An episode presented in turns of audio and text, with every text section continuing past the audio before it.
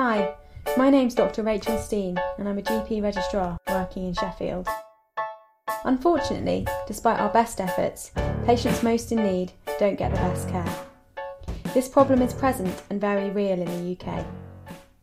I feel, with increasing challenges and changes in both our health and social care services, health inequality needs to be at the top of the agenda. Despite having had a keen interest in population health and preventative medicine throughout my training, I find tackling health inequalities often feels complex, with no obvious solutions. Throughout this podcast, I aim to simplify this. I'll be talking to some of the most experienced colleagues in the field, hoping to fuel interest, inspiration, and further discussion around this challenging topic.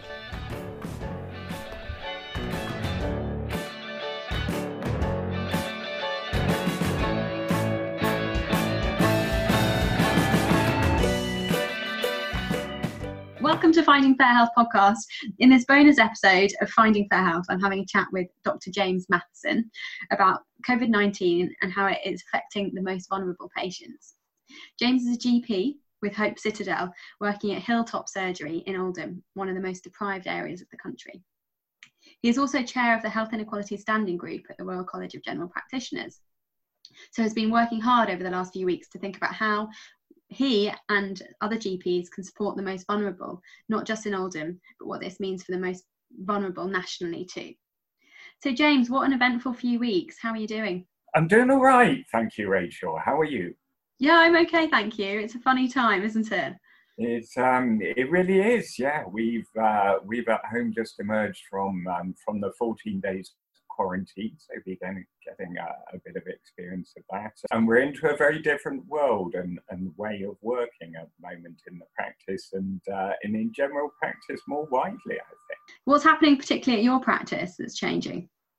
So, um, so like many practices around the country, I think we've we've actually changed the way we see people, and um, we're doing most of our consultations either by telephone or, or video link, which which presents a lot of challenges really for um, for patients and doctors alike, and um, and it, it's changed a lot about the kind of dynamics of the consultation, but also it, it, it's shown us a lot more about who we need to be seeing and, and considering how we best support them um, through this very different medium we're finding at the moment that actually we're we're waiting for the real onset of high volume of COVID cases hitting us in the community.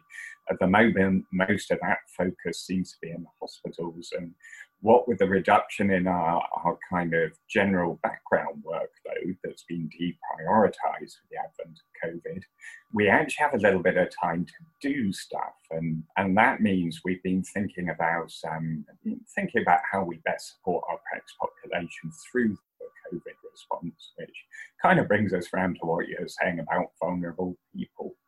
Mm. Um, so, so across the country, we've been hugely busy, haven't we? We've been identifying people who are at high medical risk of poor outcomes from COVID.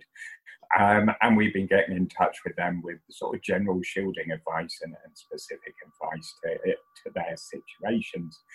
Um, and um, and general practice has been really busy with that. And one of the way, one of the reasons why we've been busy with it is we're uniquely well placed to identify folk who are vulnerable and and give them the kind of trusted advice that they need. Um, and the same principle applies to people who are, are, socially vulnerable as well, perhaps just as much so. All those people who were vulnerable before COVID uh, are just as vulnerable, even more so now. And the kind of social and economic sequelae of COVID and the COVID response made a lot more people vulnerable. And so this is another area where we as general practice can make a, a huge, huge difference. And and we all know the kind of patients we're talking about. We're, we're talking about those people who would always kind of ring a bell in the back of your mind to ask about their well being. They're the kind of people who we know don't necessarily engage that well with healthcare and, and social support systems at the best of times. Those people who are kind of socially isolated, those people who are food insecure or financially insecure in other ways, those people with severe mental illness, those people with learning disabilities, and all those folk who, who would fit into the group that they often call marginalised and excluded. Um, and if they were marginalised and excluded beforehand, well, for the most part, they're even more so now. Although actually, there have been some really happy exceptions. To so, tell us a bit about those exceptions. Uh, so with COVID going on, there's just huge amount of, of, tragedy and sadness all around us. But but at the same time, I've been hugely heartened by, by quite a few things actually that have been happening across the country. One of the things that has hugely impressed me has been um, has been the national response to, to look after people who are experiencing homelessness. And what we've seen is almost overnight the ability for, for the government and local councils to house people. And these are exceptional circumstances, of course, and, um, and, and putting a roof over people's heads only a start. But actually, it's a really huge start, and uh, and it demonstrates what can be done when we make when we make the health and well-being of vulnerable groups a real priority. Mm, yeah, so it's actually quite exciting that so overnight we've managed to try and help and support these people that we probably weren't doing a massively great job at supporting previously. Do you think there's other things that we can learn from this challenge that will help us in the future in terms of supporting the most vulnerable? Yeah, absolutely. So, so I think there's there's different kind of ways of looking at this. We can look at it at the societal level, at the regional level, and we can look at it at the kind of individual level. Um, and I'm a huge believer in the power of general practice uh, to make a real, real difference in the lives of individual people, but also the lives of, of us as a society. Um, and the way we can do that is by doing our normal job and, and looking after all of our practice population. Um, we as GPs, we have what about 53,000 GPs in the UK having almost a million consultations every day. Um, and that's a huge kind of capacity to, to engineer change. Um, and when we're doing our day to day care, whether that be caring for, for people with COVID or carrying on the usual really important care, um, and it's vital that that does continue during this crisis, um, we can identify those people who are, who are, vulnerable and those people who are going to be increasingly vulnerable during this crisis. Um, and we can do it very simply. We can ask people, uh, we can ask people about how their situation is at home, whether they have a roof over their head, whether they feel safe at home, especially with this, this new kind of pressured environment where everyone's stuck indoors and we're hearing more and more about safeguarding issues and domestic abuse being on the rise. We can ask people about whether they feel safe. We can ask people about whether they have enough to eat, whether they're financially secure in other ways. Um, and we can ask people how their mental health is doing under the particular duress of this situation. Um, so, as individual GPs, we can be doing that every uh, every contact we have. Um, and one of the things we've been doing and practices around us have been doing is building up a list of those people who we think are, are probably socially vulnerable as well as being medically vulnerable, and coming up with a plan for how we support them through the crisis. And that support varies according to what the need is. For some people, it may just be a phone call to, to make sure they're doing all right and their mental health isn't about to uh, plummet due to a situation at home. For other people, it will be it will be more basic stuff, um, carrying on the services we had before and, and making sure people actually are getting food that they need. People have some kind of social contact um, and people aren't about to, to run out of supplies and, and, be absolutely without any food or supplies in their house um, because of COVID or, or because of the continuation of their situation was happening beforehand. How are you identifying those people, James? So there's a high risk group who are being recommended to Shield for the 12 week period, and there's there's obviously people who are missing in this group or people who think they might be in this group who aren't. So how are you looking at your practice list and identifying these people and making sure that you're sort of using your time effectively to reach out to the people who are the most vulnerable? So we're very lucky where we are. We have focus care. Focus care is kind of practice level intervention um, to look after the needs of our patients or households with the most complex needs. So our list of our focus care patients is, uh, is a pretty good place to start for us. Um, for other practices where they don't have focus care, there's often a, a, an equivalent or, or, similar sort of process in place. So for those people who have link workers and parts, uh, other parts of the nation, they've been well established for a long time. Um, social prescribers, all the kind of people who navigate this territory uh, and know these people with uh, their particular vulnerabilities really, really well. Um, that's a great place to start a list. Um, there is a lot of overlap, as you say, with people, for example, with multimorbidities. And we know multimorbidity and, and complex comorbidities come early in deprived areas. Um, but there's also a lot of people who aren't on that uh, medically vulnerable list who are still vulnerable. Um, so for other places you can kind of look for these folk, we can look on the list of our patients with severe and enduring mental illnesses. Um, we can look at the uh, the audits of the, the patients who we see most regularly, those patients who, um, for whatever reason, need a regular contact with a doctor just to kind of keep ticking over. And that need hasn't gone away much as we've kind of prioritized COVID in our response at the moment. Um, for those practices who exception report from QOF, that's really a good place to, to find patients who aren't engaging very well with healthcare, but who have definite healthcare needs. And then the key thing is to kind of build upon it because we know that people out there who've been just getting by, having had 20% of their income knocked off, will maybe not be getting by so well.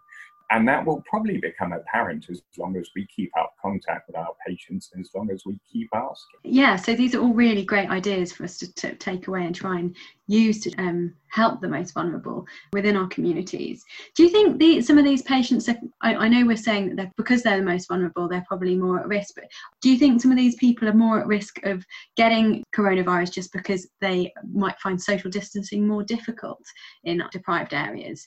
Yeah, absolutely. So, one of the things that COVID has done is it's put into kind of stark relief the massive inequalities in our society.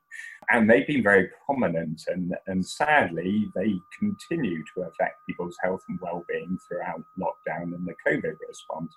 Some of the data that's coming out of America already supports exactly what you just said that the people who are best able to observe the kind of social distancing and stay at home are those with um, a reserve of wealth that allows them to do so.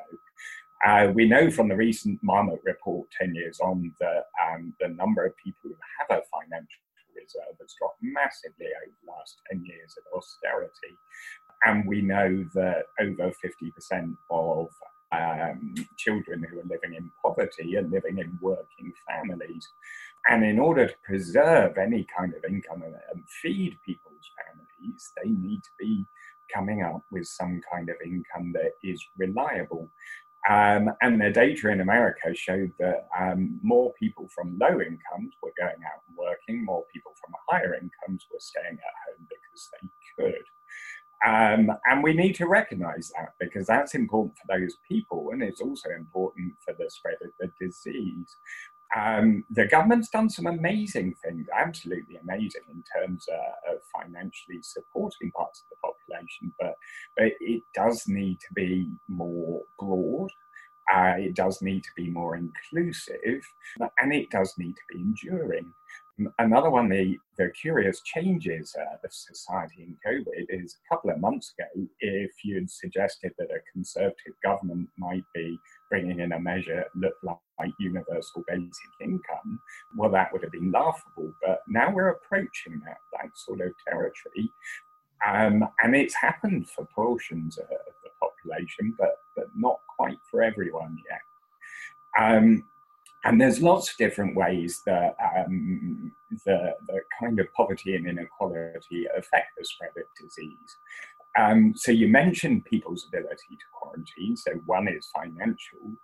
Um, the other is about the kind of circumstances in which you find yourself. So, having come out of 14 days of quarantine, I've been in uh, in a place where we have a little garden. We can get outside. Um, and we're financially secure enough to be able to weather that storm without any problem. Um, lots of people in the areas where I work don't have gardens. Um, they have a lot of people in those households, and one of the things we've been seeing since the advent of universal credit is the huge increase in the number of homeless families. And these folks sometimes don't get the media attention because they're not physically out on the street without a roof. Um, but a lot of these folk will have multiple children and will be living in single room accommodation in uh, a bed and breakfast or temporary housing somewhere. And if we think being at home here is challenging, well, that's, that's a huge challenge. And then we have those vulnerable populations who, who have been traditionally marginalised and excluded.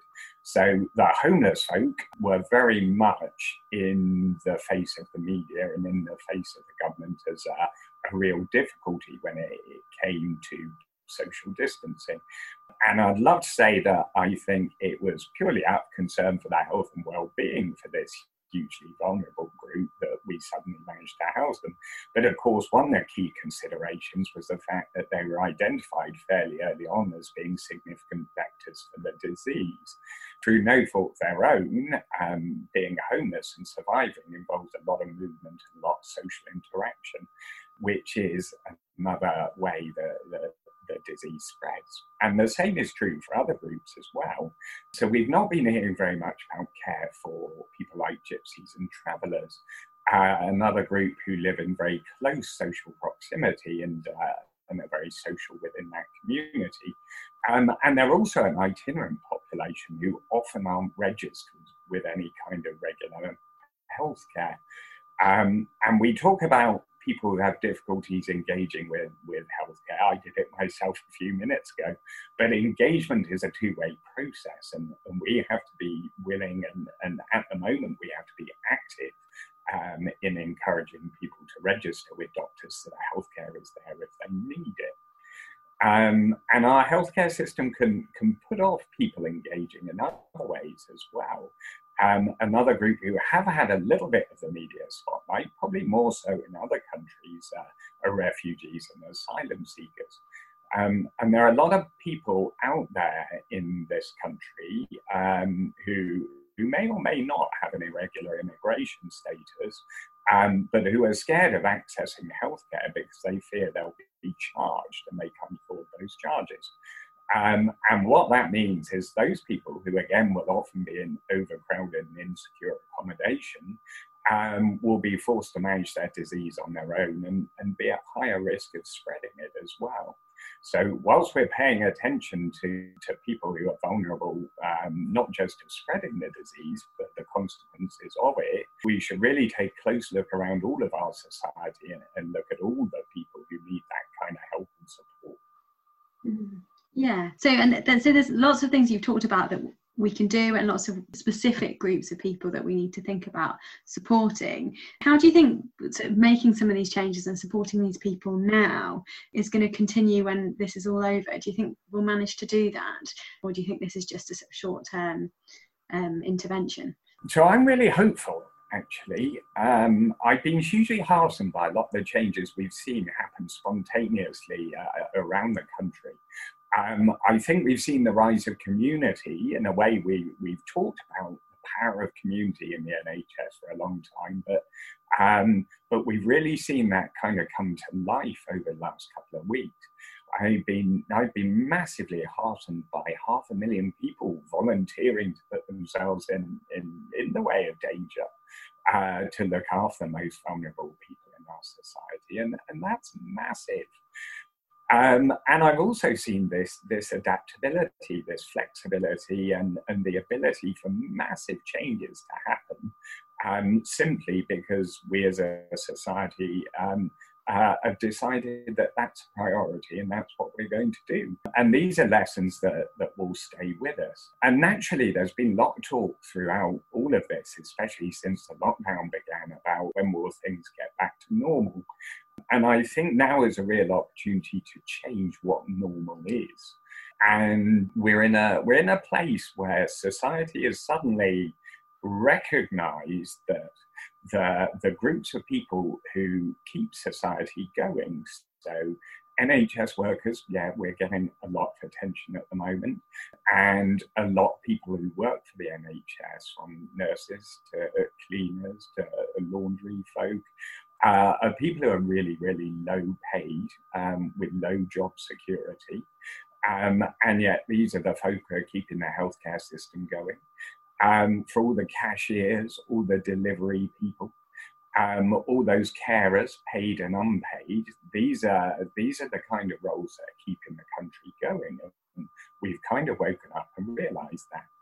Um, and we're starting to appreciate the true, true value uh, of what these folk do. So I'm hugely hopeful that the changes that will come out of this can be enduring. That when we get back to the new normal, that it will be a normal where actually people on low incomes could maybe get paid a bit more and have a bit more job security and a bit more of a social security net for if things go wrong. Mm. I really hope so too. I really hope that we'll um, come out of this with some positive change and supporting some of those people and recognising those people for the amazing work that they do. Well, thank you, James, for your time and sharing some of your experience and some of the stuff um, you've picked up over the last few weeks and plans for the next few weeks in terms of supporting the most vulnerable. It's been really, really interesting to chat to you today. And yeah, I've got lots to take back and think about what we can do in practice. So thank you so much. Um, Thanks, Rachel. Um, just one last thing to say is that uh, some of the things that we talked about uh, are going to be recorded in advice, uh, which come out in the Royal College of GPs COVID um, response pages. Uh, it's a list of advice and some useful links about looking after vulnerable individual and groups during the COVID crisis. Um, thanks so much for your time. Cheerio. Yeah, well, thank you. And I will put a link to um, the RCGP um, Vulnerable Group guidance as soon as that comes out um, on the um, Fair Health um, page with this podcast and in the show notes. So fantastic. Really looking forward to reading those, James. Thank you. Um, thanks for your time, James, and catch up soon. Take care. Yeah, take care. Cheerio. Thank you all for listening. You will be able to find further episodes on the Fair Health website.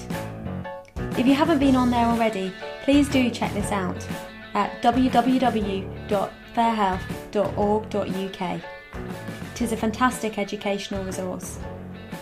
If you enjoyed this episode, please subscribe, rate, and review us.